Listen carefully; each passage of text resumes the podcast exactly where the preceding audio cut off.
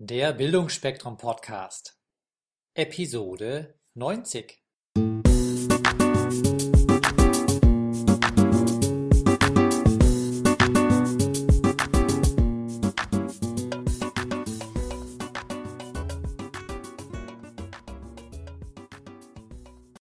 Grüße euch Gott zu unserer heutigen ganz kurzen und knackigen Ausgabe von Achtsamkeit to go. Heute ist to go in aller Munde. Ob Coffee to go, die Pizza auf die Hand, Haare schneiden oder sogar Fremdsprachen lernen. Ganz viele Alltagsdinge gibt's heute bereits to go. Das heißt, man kann seine anstehenden Bedürfnisse scheinbar so ganz nebenbei erledigen, ohne großes Zeitbudget. Multitasking heißt ein weiteres Modewort. Also mehrere Dinge gleichzeitig erledigen. Das ist wohl der vermeintliche Heilsbringer für viele stressgeplagte Zeitgenossen. Es scheint ja förmlich so, dass wer mit dem Trend geht und sich in Multitasking übt, sowie in der Mittagspause oder abends to go versorgt, der kann dann eine gewisse Menge an Zeit aufsparen. Hm.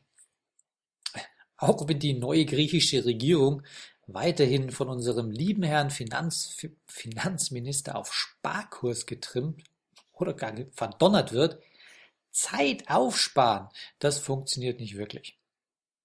Es ist und bleibt ein Irrglaube, dass man auf irgendeine Weise Zeit sparen könnte.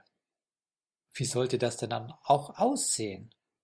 Kann irgendjemand die Zeit in einem noch so exklusiven Gefäß einfangen und für schlechtere Zeiten aufbewahren? Das wäre mal ein Zauberkästchen aus tausend und einer Nacht. Oder kann ich die Zeit auf ein Sparkonto packen?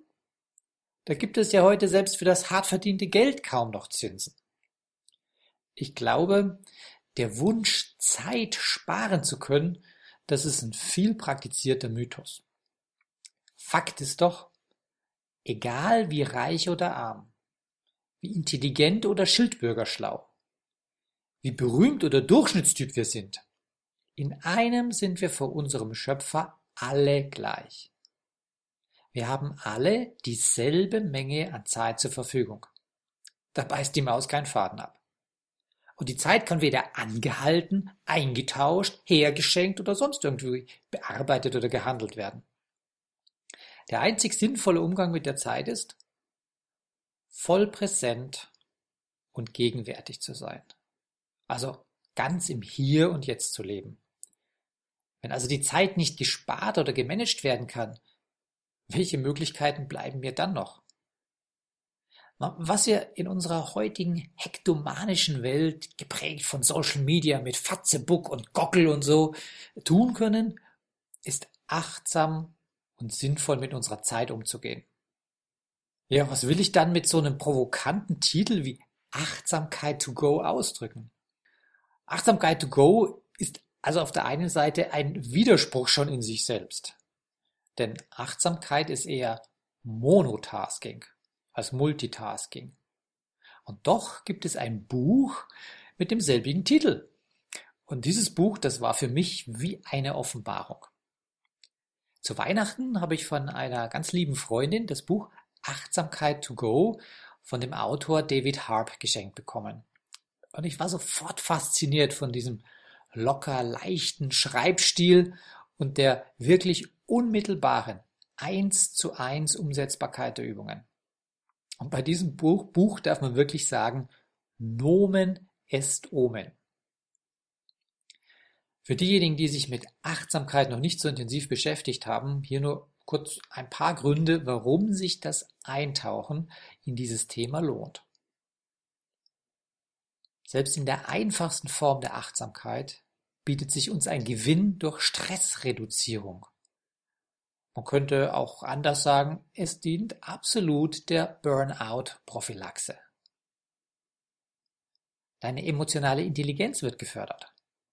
Und das Beste zum Schluss, ein körperlicher Aspekt, dein Alterungsprozess wird verlangsamt. Wie genial ist das denn? Achtsamkeitstraining ist also sowas wie ein Training für den Geist. Und damit beherrschst du deinen Geist und nicht umgekehrt. Der Autor David Harp bezeichnet die Fähigkeit, die Aufmerksamkeit mit Hilfe der Sinne auf ein gewisses Ding zu lenken, als die mentale Muskulatur. Er betrachtet das so wie, wie, wie ein Muskel, also wie ein Bizeps. Wenn der stärker werden soll, dann muss ich ihn trainieren. Und genauso ist das mit der Achtsamkeit.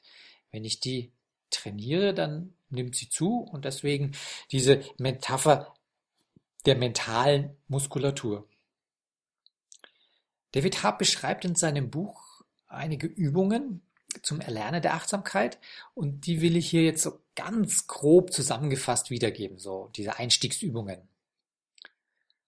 Ein sehr probates Mittel, um Achtsamkeit zu trainieren, ist der Fokus auf seinen Atem. Und weil ich ja versprochen habe, dass bei diesem Buch Nomen est Omen auf geniale Weise zutrifft, kombinieren wir den Fokus auf den Atem mit einzelnen Schritten, die wir gehen. Das ist also das To Go, die Schritte. Und die nun folgenden Übungen, die sind so einfach gestrickt, dass du sie dir wahrscheinlich gut merken kannst, auch wenn du momentan beim Hören nicht gerade die Möglichkeit hast, die Übungen sofort auszuprobieren, weil du vielleicht äh, in der S-Bahn, in der U-Bahn oder im Bus sitzt. Also die erste Übung schaut so aus. Ähm, du brauchst ein klein wenig Raum, um so circa 20 Schritte gehen zu können in einer Runde. Wobei Runde heißt nicht, es muss ein runder Kreis sein, sondern einfach ein, Platz, wo du ohne andere Leute zu stören oder anzuecken, einfach mal so 20 Schritte gehen kannst. Und dann konzentriere, konzentriere dich auf deinen Atem. Und wenn du jetzt beginnst zum Gehen, dann zähle deine Schritte während des Ausatmens. Das bedeutet, jedes Mal, wenn du ausatmest, zähle mit, wie viele Schritte du dafür brauchst. Wenn du jetzt also circa diese 20 Schritte gegangen bist, wirst du mehrfach ein- und ausgeatmet haben. Und du wirst wahrscheinlich drei, vier oder fünf, vielleicht auch noch mehr Schritte gezählt haben, je nachdem, wie schnell du gegangen bist und äh, ob es eine ebene Strecke war oder die Treppen rauf oder runter. Das ist jetzt nicht wichtig, wie viele es bei dir waren, sondern nur wichtig, wie viele es überhaupt waren. Also, oder anders ausgedrückt, drei sind nicht besser als fünf oder umgekehrt, sondern es geht nur darum, wie viele du für dich gezählt hast. Und da mach jetzt eine Schnittmenge draus, wenn es unterschiedlich war. Und ich nehme jetzt mal das Beispiel vier Schritte, die du benötigt hast beim Ausatmen. Und dann kannst du schon in die zweite Übung einsteigen. Die beginnt wieder genauso. Du gehst eine Runde, hast circa diese 20 Schritte zu gehen. Du konzentrierst dich auf den Atem und jetzt fängst du an zu zählen. Und zwar in einer speziellen Art und Weise. In dem Moment, wo du einatmest, sagst du geistig ein und zählst dann den nächsten Schritt als zwei, den darauffolgenden Schritt als drei und so weiter. Das heißt, anstelle dass du zählst eins, zwei, drei, sagst du dir für das Einatmen ein und dann geht's weiter mit zwei, drei, vielleicht vier. Und wenn du dann ausatmest, sagst du dir im Geiste aus und der nächste Schritt wird dann gedacht als zwei, drei und vier. So, dann kommt wieder das Einatmen. Du denkst dir ein, zwei, drei, aus, zwei, drei, vier. Das war im Prinzip schon die wesentliche Übung, die ich mit euch heute machen will. Das klingt jetzt ein bisschen lapidar und einfach, ich darf euch aber versichern, dass wenn ihr diese Übung regelmäßig macht, wird sich bei euch eine gewisse Veränderung ergeben. Eine Anmerkung, die ich noch habe. Äh, das Ausatmen, das dauert für gewöhnlich einen Moment länger als das Einatmen. Deswegen kann es gut sein, wenn du jetzt vier Schritte für das Ausatmen gezählt hast, du vielleicht nur drei Schritte zum Einatmen benötigt hast. Oder vielleicht auch dreieinhalb Schritte. Wichtig bei dieser Übung ist lediglich, dass du dich voll und ganz auf deine Atmung und deine Schritte konzentrierst. Das hat nämlich den Effekt, dass du dich auf dein Innenleben fokussierst und dich frei machst von den äußeren störenden Einflüssen. Ziel des Ganzen ist es, deinen Geist dazu zu bringen, irgendwie bei dieser einen Sache zu bleiben und dabei deine mentale Muskulatur zu trainieren und aufzubauen. Ja, damit du dir nicht denkst, oh, schon wieder was Neues, wo mache ich das, wo bringe ich das unter, ich habe ja eh schon so viele Dinge zu erledigen. Ich will dir ein paar Anregungen geben, welche Möglichkeiten du hast, die Achtsamkeit zu trainieren, auch wenn es nur ganz kleine Momente im Alltag sind. Es könnte sein, der morgendliche Weg zur S-Bahn, zur U-Bahn oder zum Bus. Vielleicht auch äh, der Weg bis zu deiner Garage. Das sind unter Umständen 20, 30 Schritte, bis du dort bist. Oder wenn du die Treppe gehst. Das kann die Treppe in deinem Wohnhaus sein, das kann die Treppe sein äh, zur S-Bahn hinauf und das kann die Treppe sein äh, in deine Büroetage. Oder vielleicht auch nur die paar Meter zwischen deinem Schreibtisch und dem Schreibtisch von deinen Kollegen, wo du vielleicht mehrfach am Tag hin und her gehst. Als kleine Anregung, finde doch sechs konkrete Situationen im Alltag, bei dem du diese Übung machen kannst. Das heißt, äh, du solltest so viele Schritte gehen können oder Stufen erklimmen können, dass du mindestens dreimal diese Ein- und Ausatemzyklen machen kannst. Also dreimal Ein-Ausatemzyklen heißt mindestens dreimal acht Schritte gehen. Das heißt, achtmal einatmen, äh, viermal einatmen, viermal ausatmen, wären acht und das dreimal. Ja, ich möchte euch noch eine kurze Episode aus meinem Leben erzählen, die in diesem Bereich meinen Horizont gewaltig vergrößert hat. Und zwar war das Anfang des Jahres, da kamen ein paar zu viele Dinge auf äh, mich hineingeprasselt und ich stand etwas unter Strom, schon grundsätzlich und dann kam da noch ein etwas wilder Tag. Ich bin vom Büro nach Hause gekommen und habe einen guten Freund, Freund und Geschäftspartner erwartet, der mich besuchen wollte und ein paar Tage auch bei mir über Nacht geblieben ist. Äh, nachdem unser Au-pair uns sehr spontan kurz davor verlassen hatte, äh, war ich alleine zuständig, das ganze Haus in Ordnung zu bringen, das Gästezimmer herzurichten.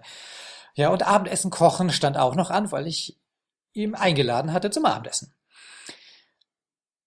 Jetzt hatte ich wirklich alles geschafft nach dem heftigen Büroalltag. Das Essen war fertig und mein lieber Freund kam zu spät. Das Handicap an dieser Sache war, dass ich am selben Abend nicht nur ihn erwartet habe, sondern auch noch eine Sitzung eines Arbeitskreises in der Schule meiner Tochter leiten sollte. Kurzum, als er dann erschienen ist, hatten wir noch ganze 15 Minuten Zeit für Begrüßungszeremonie, Smalltalk, sich austauschen, was so die letzten sieben Monate, die wir uns nämlich nicht gesehen hatten, passiert ist und nebenbei noch zu essen. Als ich dann auf dem Weg zum Auto war, habe ich gemerkt, wie ich förmlich einen Klops im Bauch hatte. Es hat sich so angefühlt, als ob ich zwei Riesenknödel ohne einmal zu kauen hinuntergeschluckt habe.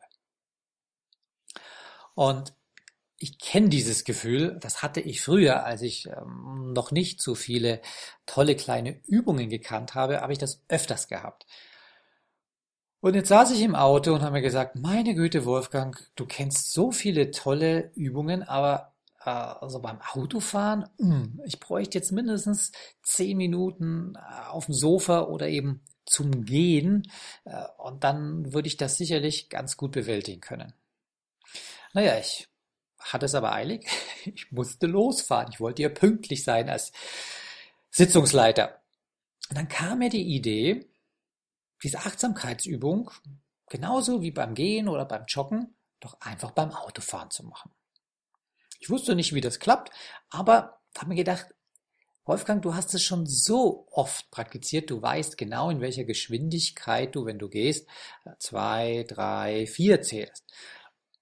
Also habe ich beim Autofahren, es war auf der Landstraße, abends 8 Uhr, kaum Verkehr, ich konnte mich also wirklich auf das konzentrieren, ohne eine Gefährdung darzustellen stellen für andere Autofahrer. Und siehe da, nach circa acht Minuten war dieser Klops verdaut und aufgelöst. Und er kam nicht wieder. Das war so toll und ich war so gut gelaunt, die Sitzung war in 45 Minuten vorüber. Normalerweise sitzen wir mindestens anderthalb oder zwei Stunden und alles war wunderbar. Für mich hat sich also herausgestellt, dass solche Achtsamkeitsübungen nicht nur to go, sondern sogar to sit funktionieren. Und das hat dann für mich das Spektrum der Anwendungsmöglichkeiten ganz enorm vergrößert. Also die Möglichkeit, wenn ich jetzt nicht unbedingt dabei gehen muss. Äh, heißt, wenn ich morgens mein Büro, äh, in mein Büro komme und den Computer anschalte, dann dauert das in der Regel ein paar Sekunden, bis der hochgefahren ist. In diesen 30 bis 60 Sekunden kann ich bereits mein erstes Achtsamkeitstraining machen. Oder äh, statt beim Anstehen an der Supermarktkasse also jeder, der von euch einkaufen geht, kennt das. Ja, da ist manchmal eine Riesenschlange. Und vielleicht steht man schon wieder an der falschen Kasse an. Ah, dann wird manchmal die Verkäuferin mit starrem Blick versucht zu fixieren, als wolle man ihr damit signalisieren, bloß nicht ein Teil zwei oder gar dreimal über den Scanner ziehen zu müssen. Oder wenn man dann den Zahlenden förmlich hypnotisieren will.